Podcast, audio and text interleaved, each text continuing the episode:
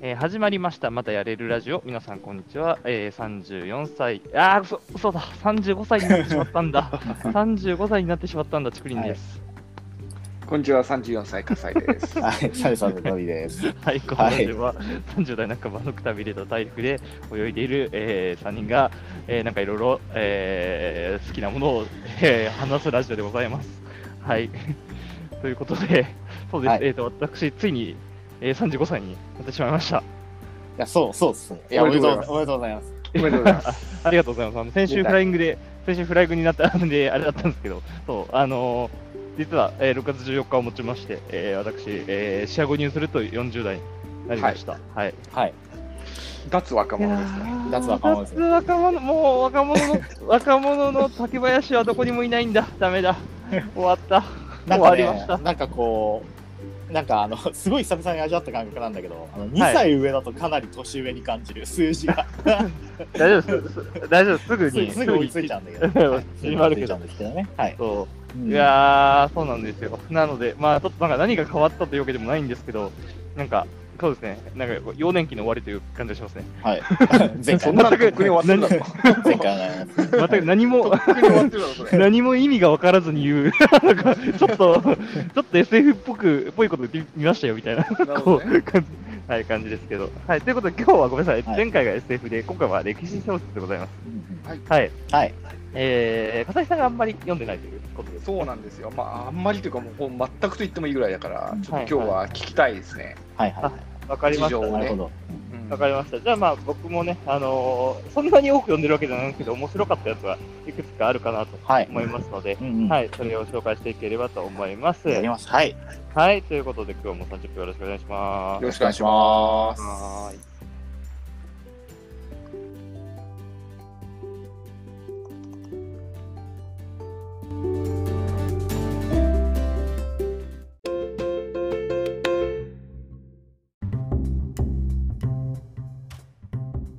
はい、ということで、えー今日のテーマでございます。今日ははい歴史小説と、えーいうことになっております。はい。はい。ということなんですけど、えっと、そうか、笠井さんあんまり読んでないということで、そうなんですよはいはね。うんあのどの辺の、その中でも、なんか、なんだろう、え、わずかなが、司馬遼太郎とかも読んだことない。ないね。あ司ー馬ない遼太郎ゼロなの珍しいそれは結ゼロ構な意ん外ですよ意外だね、結構だって本読むじゃないですか。いや、俺、歴史小説なんか避けて通ってきたのかな。 なんか、そうで本す当にないんね、だよ。あの、まあ、これに合わせてさ、ちょっと考えてみたんだけどはい、マジでない。そうあーねそれもそれで珍しいっすね、うんそうですね全くないっていうのはと、トビーはどれぐらいあれですか僕はねあの偏ってますねた特定の作者のだけ結構読んでるっていうあ感ーじでなるほどねあのジャンルとしてすごい読んでるっていうのとも少し違うと思いますはいはいはいはいうんなるほど、あのー、なんか、あれですか、あのー、その、だちなみに誰ですかあのえっと好きな僕はあの藤沢周平すごい好きあではいはいはいそうなるでほすどね。はあいの祖母が好きだったんだよねうちのばあさんはあはあはあがなんではああのばあさん家行くといつも置いてあってうんだからまあなんか適当に拝借して読んでたっていうのが結構特っかかりで、あーなるほどうん、なるほどね。そうそうそうそうあと北方健三高校のぐらいの時好きではいはい。で北方健三はいいよいいですね。確かに。で北方健三のね、あの中国のあの水湖伝シリーズより前に書いてた、あの南北朝時代がすごい面白くって、あそうなんだ。うんそそのシリーズが好きですねむしろ、へえ、いや、そのあたり全然わかんないな。なんでちょっとまあ話すならそのあたりかなと思います俺もはいなるほどね。うんわ、はいかりました。あのーちなみに、まあ僕、あのーなんだろう、一般的というか、あのー司馬遼太郎は結構読んでいて、うんうんうん国取物語とか、あああと、面白いよねまあ一番最初読んだのは萌えよ剣ですかね、やっぱあり。そう、萌えよあ剣読んで、まあ龍馬がよく読んで、みたいな感じですね。司馬遼太郎とかは、なんか、なんだろう、あの時代の人には珍しく、すごくなんか、主人公のキャラクターを立てる人間だあの作家だったんだなっていうのを今になったら思うね。萌えよ剣とかすごいわかりやすいんですよ。なんか、まあ、も萌え剣分かりやすいよね。土方と沖田の話中心に回ってて。あの土方歳三という人間がどういう哲学を持って、あのなんかこう、新選組というものを結成し、どういうふうに生きるかっていうのを書いた人あの話なんですけど、まあ、なんか、その、当時の、あの当時っていうか、結構その、読んでて、あの本当土方歳三を英雄として書かれているっていうような、あのー書かれている小説なんですけど、まあ、それに対する批判みたいなのも、あの、なんか、こうよく書きすぎじゃねみたいなのはあったみたいなんですけど、ただそれでもね、やっぱりね、当時、やっぱ高校生、まあ、シング・セグメンバー大好きだったから、まあ、漫画とかでも読んでね、うんあのピースメーカーとかもすごい好きだったから、うんあの、漫画で新選組知って、で、それから、なんか、じゃあ、土方さんってどういう人だったんだろうっていうのを追うにはすごい良かったうんですね。まあ実際に今まで今までさそのつながるその、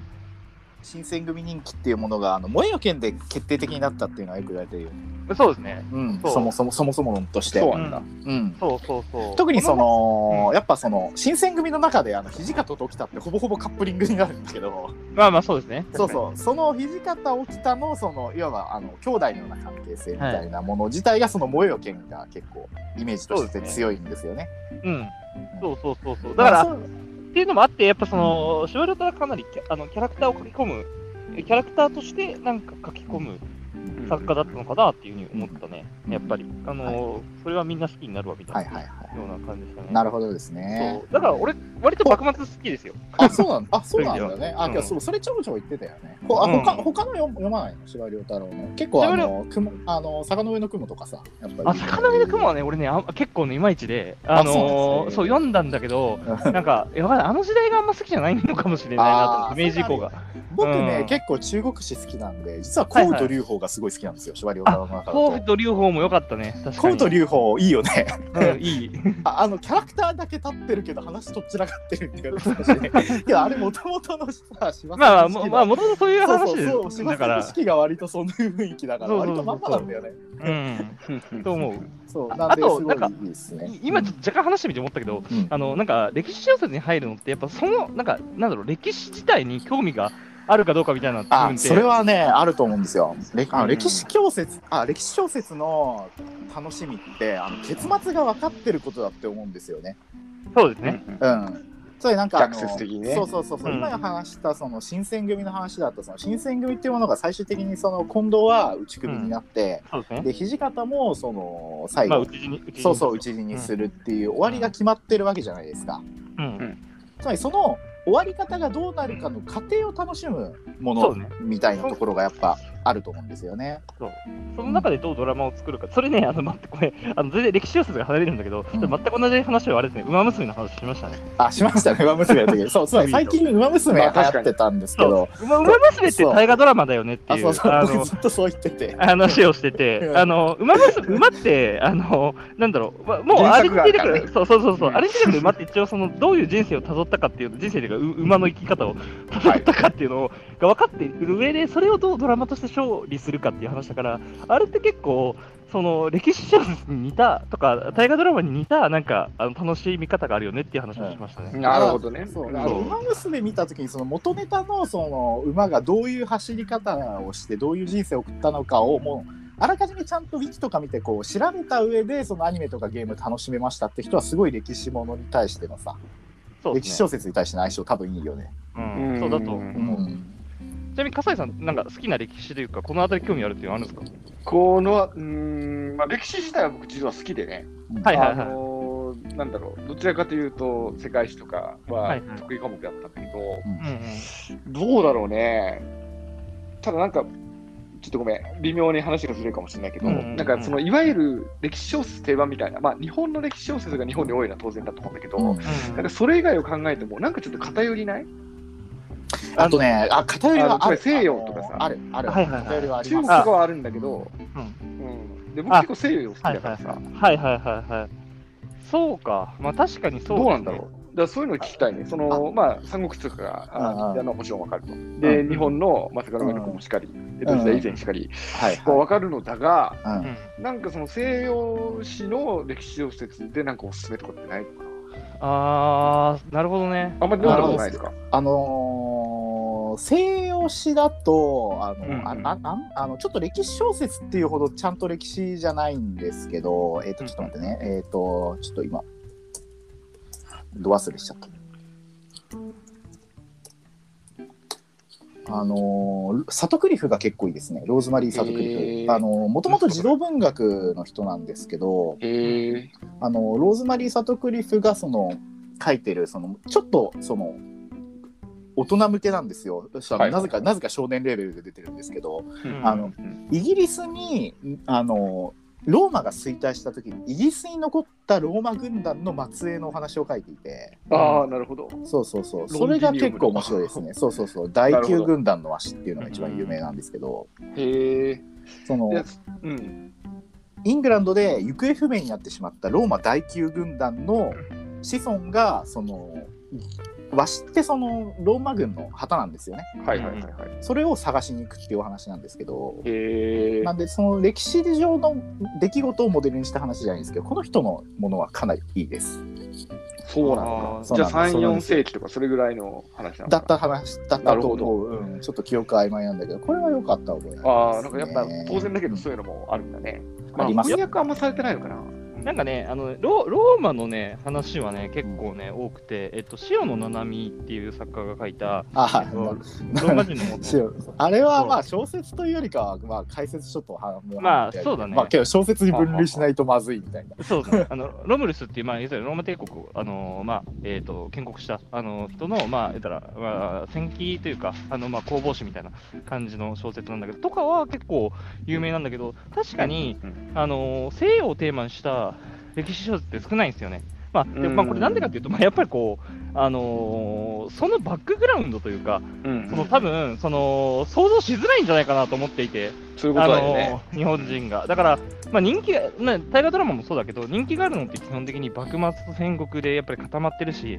それ以外のだと、まあ、源平とかもあるけど、あのそのあたりだと、やっぱり当たり外れというか、結構そのヒヒットするかどうかっていう基準でおける当たり外れがやっぱ大きくなっちゃったりとかするし、三国志はギリギリ、やっぱり、なんだろうな、みんな知ってるから、あのまあ、なんか、あの物語として有名だからっていうので、ずっと作られてるけど、なかなかね、それ以外の時代ないよね。キングダムとかだから結構珍しいなとか思いつつ、うんあフランスでよければ佐藤健一さんの小説いいっすよあ、そうだ、そう佐藤そう健一さんのそういや僕はね結構はい好きですよ佐藤健一さんうん傭兵ピエールとかすごい好きだったしはいはいはいはいはい。あ確かにねあ、それは、あの、佐藤健全部さ読んんでなはいけど、うんもともとあフりラまンしたねスフランスフ系のランス確ですかかね。うんはい。はい研究してたはずだしはいはい。まあ面白いですよ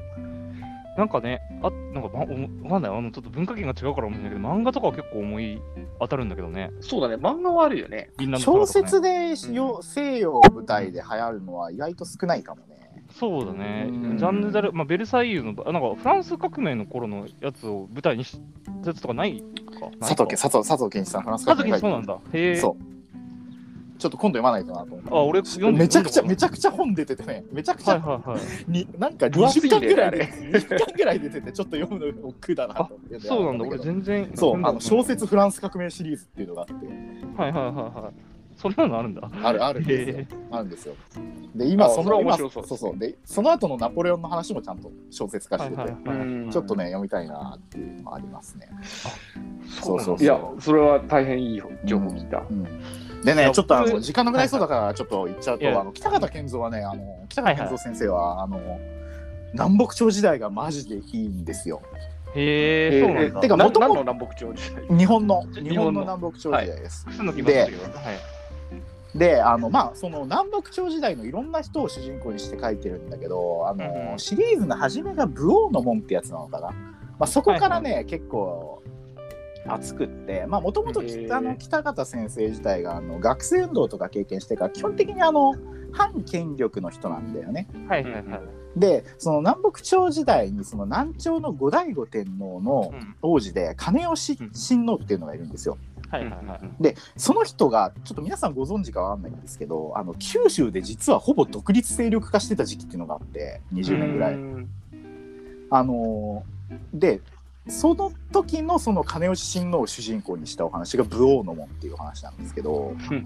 それがねすごいいいんですよつまりなんかその南朝の後醍醐天皇つまり自分の父親にも失望した金吉親王が、九州で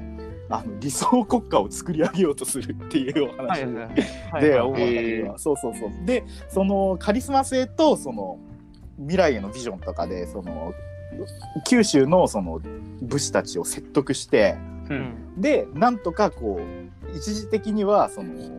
つまり南朝からも北北朝からも独立した九州王国みたいなのを作るのに成功するんだけど、はいはい、それが結局そのちょっとしたほころびとかあとその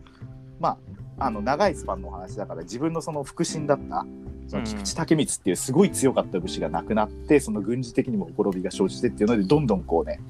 崩れていくっていうお話で。えー、そうだ最後その太宰府が落ちるシーンで終わるんだけど、まあてか大抵北方健三の話そうなんだけど、結局その理想国家をあと寸前のところまで作るんだけど負けてっていう話なんだけどなんかその、ね、美学とか集まっててすごいいいですね。うんでその南北朝のいろんなその楠木正樹もなんですけどいろんなねそのどっちかというと南朝側に組みした人たちにスポットを当ててるんだよね。うんうんうんでそのか個々にその主人公になるためにそれぞれがねやっぱいろいろ理想的なねそのんビジョンを持つんだけど、それがやっぱその南朝の五代醐天皇とかに振り回されてうまく実現できなくうんて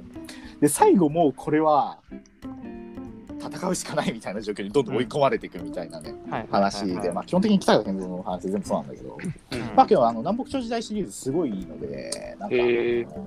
ああグオーの門は読んでほしいですね。なるほどね。それがおすすめ。すごいいいです、ね。飛びおすすめ。そうです、はいそうです。で、あのその後の一応やっぱ子孫とかが出てって、南北朝のシリーズはシリーズで、だから少しずつつながってるんですよね。うんうんうんで、まあ最終的にそうそのぼんやりとだけどそのうん南北朝が統一されるビジョンが見えてくるところで、まあこのシリーズは終わってるんだけど、うん、めちゃくちゃいいですね。なるほど。そうなんですよ。でもう一つあれかあの藤沢周平はまあい結構映画化とかもされたから有名だと思うんですけど、あの隠し剣シリーズが短編集なので結構よくって、はい気持ちいいい話から死ぬほど後味悪い話までたくさん揃ってるので、い。なるほど。うん、でなんかね結構あの藤沢周平のなんかあの剣豪ものというかそのチャンバラものって、はいげ あのリアリティあるんですよ技に。え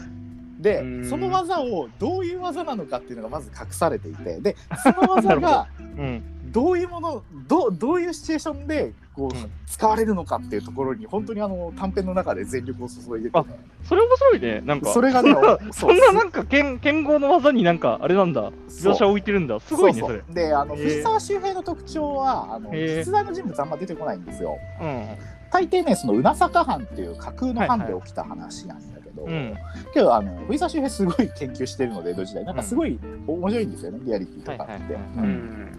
でそのなんかいわゆるそのおお上とのしがらみとの中で本当はひ危険なんて使いたくねえんだみたいなやつがいたりとかはいはいはいが使わざるを得ないみたいな状況で追い込まれたりとかして なるほどね面白いですただあの藤沢周平はねあの結構やっぱそういういわゆる文学集が強いそのバッドエンド系の話がやっぱその今もう亡くなってから結構経つのではいはいあのーもてはやされがちなんですけどうんあの僕が好きなのはもっとエンタメ度が高いやつで「あの用心棒」シリーズと、あとあの、はいはいあれですねあの「よろずや平四郎活人剣」っていう2つのシリーズがめちゃくちゃ面白くってこれははいねは、いあのエンタメ好きラノベ好きとかなんかそのなんか気持ちいい話を求めてる人にマジで読んでほしいですね。それってあれなのうんその2つってなんか違いというか あえっとね違うだけあ人物が違うんだけどねあのよろずや平四郎の方がいろんな話があってね、あとなんかあのクリエイティビティを感じて面白いですキャラ立ってて。まあよろずやだからかそうそうそうそうそうそういろんな、えーで主人公はね剣がめちゃくちゃ立つんですけど俺は剣よりも口の方が達者だなみたいなところがあってへえ基本はね交渉人なんですよはいはいはいはい誰かが脅されたりとかした時にその脅したやつと価格交渉しますみたいな仕事なんだよねはいはいはいなるほなどそうそうそうそうその時にその裏がいろいろあったんだけどなんで「よろずや平城」が面白いかっていうとその裏でねあのなんかいろいろその蘭学ってあの昔オランダの系の学問が弾圧された時期ってあるんですよね江戸時はい代はいうんそれが裏で動いてるっていう話なんですよねうん用心棒シリーズの方はそれがねあれなんですよあの赤穂浪士の討ち入りなんですよほうほうほんあのちょっと事情があってあの、脱藩せざるを得なかった主人公が江戸に逃げ込んできてはいはいはいはい剣の腕しかないのでとりあえず 追放者じゃないですかそうそう追放もそう 追放ものじゃないですかそうすごいね追放ものなんですそれそうだから剣をであ のでその主人公が江戸で食うんだけど、俺剣の腕しかねえわって言ってうわこれそれはもうそそうれそうで口入れ屋に行って、その、はいすよあのなんか用心棒ならできるって言ってその用心棒の仕事を紹介してもらうんだよね。あで あ、すごいそれで食な。ってくんだけやどっそこでぱはい。赤穂浪士とかとちょっとずつ出会うんだよね。あーでうんいいねそあうそそのれいいね、なんかそう確かそのに。話の裏で、うんその、うん赤穂浪士たちの計画が進んでいくわけ。なるほどね。うん、そうそうそうそう。それは面白い。だ確かになんか、いや、その話すげえ面白いなと思って、うんなんか、いわゆるオリジナル主人公で、もう言ったらこの主人公めっちゃ強えみたいな感じで、うんなんかすごくこう、なんだろう、盛り上がってるところに、やっぱね、あの、歴史上の、言ったらね、あの、他、他の作品とコラボはできないけど、歴史上で知ってる、うんなんかこう、ね、人物と関わりがあって、そこでどうドラマが生まれるかっていうのを、なんか結びつけられるそのう、そうそう。確かに面白いなとそ思うそうっだかた。ら結局歴史上ってなそそううそかうそうそう歴だ史のやつってそういうことできるそもうんね。そうそうそうだからねその赤穂浪士たちのうちに対してその、ううんまく加担もしないしその、防いだりもしないんだけどけど微妙にねつながってってリンクしていくのがね面白くって、はいただねあの多分「用心棒」シリーズ当時はめちゃくちゃ多分人気あったと思うんだけど1巻だけなんですよねそういうギミックがちゃんと搭載されてるの全部で4巻なんですけど、うんうんただキャラがね結構いいので234も面白いですよいつ頃の、いつ頃の本だっけ藤沢周平の用心棒シリーズいつだったかな僕のばあさんが読んでたってことはかなり古いんじゃないかなもう60とか70年ぐらい。いや、なんか、あ今今あんまり見ますね覚えて、あの、知らなくてあれなんだけど。 1978年でしたああ、なるほどね。用心棒日月賞シリーズっていうやつでねエンタメの携帯って変わんねえんだな。いやけどね主人公のポジションがいいんだよねいや俺は剣の腕がには自信あるけど班の中では 3, 3番目に強かったみたいな感じでねあはいはいはい3番ですかみたいな感じであ、まだ、まだ上はいるのね。そうそうそうそうそうそうへえなるほどね。いや、でもなんかすご、ないるすごい面白そう。すごい、なんかその紹介面白そうだったから、俺もちょっとなんか、用心棒シリーズ読んでみようかなって気が用心棒シリーズはとりあえずね1巻読んでみてあのはいはい1巻で気に入ったら読んでみたいと思いますではいはい用心棒シリーズと雰囲気すごいやっぱ似てるのはあのよろずや兵士郎活人権で僕はねうんよろずや兵士郎活人権が一番好きなのであの、はいはい用心棒シリーズ読んであちょっとなんか藤沢周平のこういうエンタメ度高いやつとこう波長合うなって思ったら「夜露兵士」を読んでほしいですねなるほどね。そう、うんいやそうめちゃくちゃ面白いんですよ主人公があのいわゆる旗本の妾の子でうんうん。家から出たんだけどあの道場建てようぜって一緒に行ってた友達の一人が金を持ち逃げしたせいで はいはいはい。道場建てられなくてでなんかその口達者を生かしてこうとりあえず実家に戻らないように頑張るっていう話なんだよねはいはいはいはい。その時点で面白いんだけど。けどそれがなるねほどねそうそう、それがさっき言ったその蘭学の弾圧とか、あと行方不明になってた、その言い名付けを探すお話とかとね、なんかこう、リンクしてってね。いや、でもなんか、最それもそれで、なんかすごい、最近のウェブ小説に、すありそうな展開でちょっと面白いいね。やなそんういやか。総合エンターテインメントだから探偵ものと剣豪もののバトルものとあとその実際の歴史が裏で動いてるのとあとね恋愛要素も入ってるんですよはいはいはい。よろずや平四郎はまあ上下巻でもうすぐサクッと読めるのでなるほどね。うん、僕の中ではそのエンタメっていう意味でもやっぱいまだに大好きな作品の一つですよ、ヨロゼヘシロは。なるほど。いめちゃくちゃいいです。やー、まあ歴史もの、そうだね。いや、なんかその系統の読み物、すごく面白いと聞きつつ、俺は全然読んでなかったから、うんあの、もうちょっとちゃんと歴史してる方に読んでたから、結構それは勉強になりますうね。ん、あの藤沢周平は逆に言うとその全然知識なくて読めるんですよね。あの架空の藩の設定とかだったり、そのよはいくはいかなり有名な江戸時代の出来事なしかるほど扱ってないので、まあ、僕が今言ったのとか。はいはい。うんうんまあ、あれだね。いや、あの、全然話、あの、戻っあの巻き戻っちゃうんだけど、あのートビーは言って、あの、北方健三の、あの、まあ、なんだろう、書いてる小説とかって、結構やっぱ最後、こう、なんだろうな、こう美学を持って滅びていく、あの、人たちが多滅びいやっていうのは滅びる滅びる基本そ滅うびでる。思うんだけど、基本、なんか、あの歴史小説で人気のあるのって、やっぱ最終的には滅びたっていうか、うまくいかなかった人たちの方がやっぱ人気よね。うんまあやっぱドラマがいやあるととか俺ら。思った、だかいらやその歴、史あの、ライトノベルで歴史をやるときにちょっと話したことがあって、うんやっぱり最後、うまくいかなかった方がドラマもあるし、勝つためにしたときも、じゃあ、もしこれが、えっ、と、あなんだろう、ハッピーエンドを迎えるにはどうすればいいかっていうふうに、改善、あの、手を加える余地が多いから、だから例えば、まあ織田信長もそうだし、まあ、ね新選あ、はいはい、そうじゃないですか、やっぱり。そうですね。そうナポレオンもそうだし、まあ、あの基本的にあの、まあ、龍馬も途中で死ぬし、うんあのそう基本的になんかその最後が悲劇性があればあるほどドラマにしやすいし、あの、なんだろう、あの、し読む人も、最後これどうなっちゃうんだろうっていうのが分かる。いや去年の、だから俺、大河ドラマの麒麟が来るを見た時も、やっぱりり、すごい光秀いいやつなんですよ。で、光秀めっちゃいいやつで、なんかこれ、これが最後に、謀反を、どう謀反を起こし、そして、こう、撃たれるのかっていうのが、もう気になりすぎて、次を見るみたいな、ようなのがあったので、なんだろう、そういう、こう、面白い、で、そこにやっぱり面白さってあるから、なんか、あの、歴史書探すときに見るには、なんかそういう、こう、悲劇性のある、こう人物を探して、で、そいつの、あの、おすすめの小説何かって探すと、なんかいいのに当たるかもしれないですね。そうですね。まあ、とりあえず、あの SF もそうだと思うんですけど、やっぱ一冊でね、完結してるのがいいと思うんですよね、僕は。あのーそういう意味でやっぱ北方健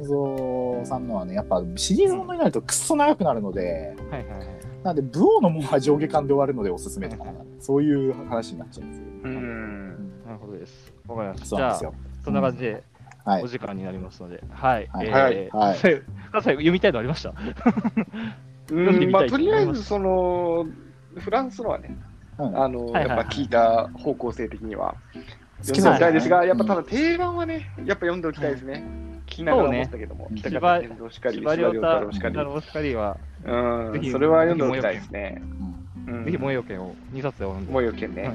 はい。はい。はい。ください。はい。とい勉う強こになとりまで、した。はい。はい。そんな感じで、じゃあ、エンディングです。はい。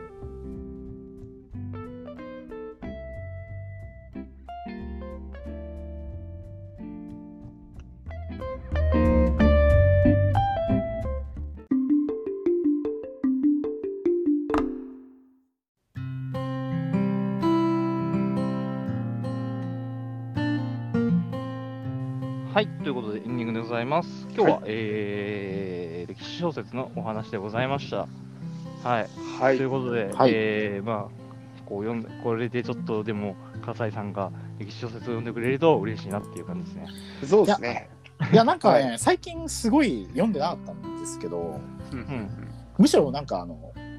愛着愛情が蘇りましたねめちゃくちゃ話してあ俺好聞きながら。そういやなんか俺歴史小説すげえ好きだったじゃんみたいな気持ちになりましたねあああ話してるはい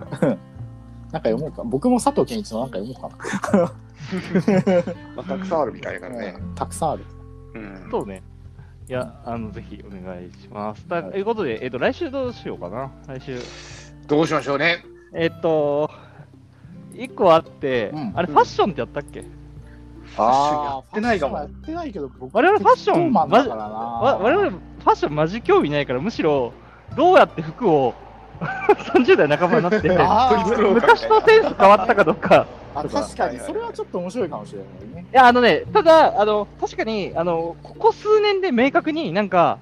ちょっとこれあのなんか服を買うときはこういうものを買おうっていうののなんかてあの方針みたいなのが俺は決まったあそうなんですねじゃあちょっとそれを、うん決まっじゃあ それとっかかりにちょっと話してみますか、そうだね、うん なので、まあいいんじゃない来でし週ょうか来週は服の選び方ということではい、はい、いいと思い行まきすましょうはい、はいよろしくおじゃあ願、いしえーはいどうも今週もありがとうますございましはたい、お疲れです来週もまだまだやれる。まだまだまだまだやれるではでは。はいい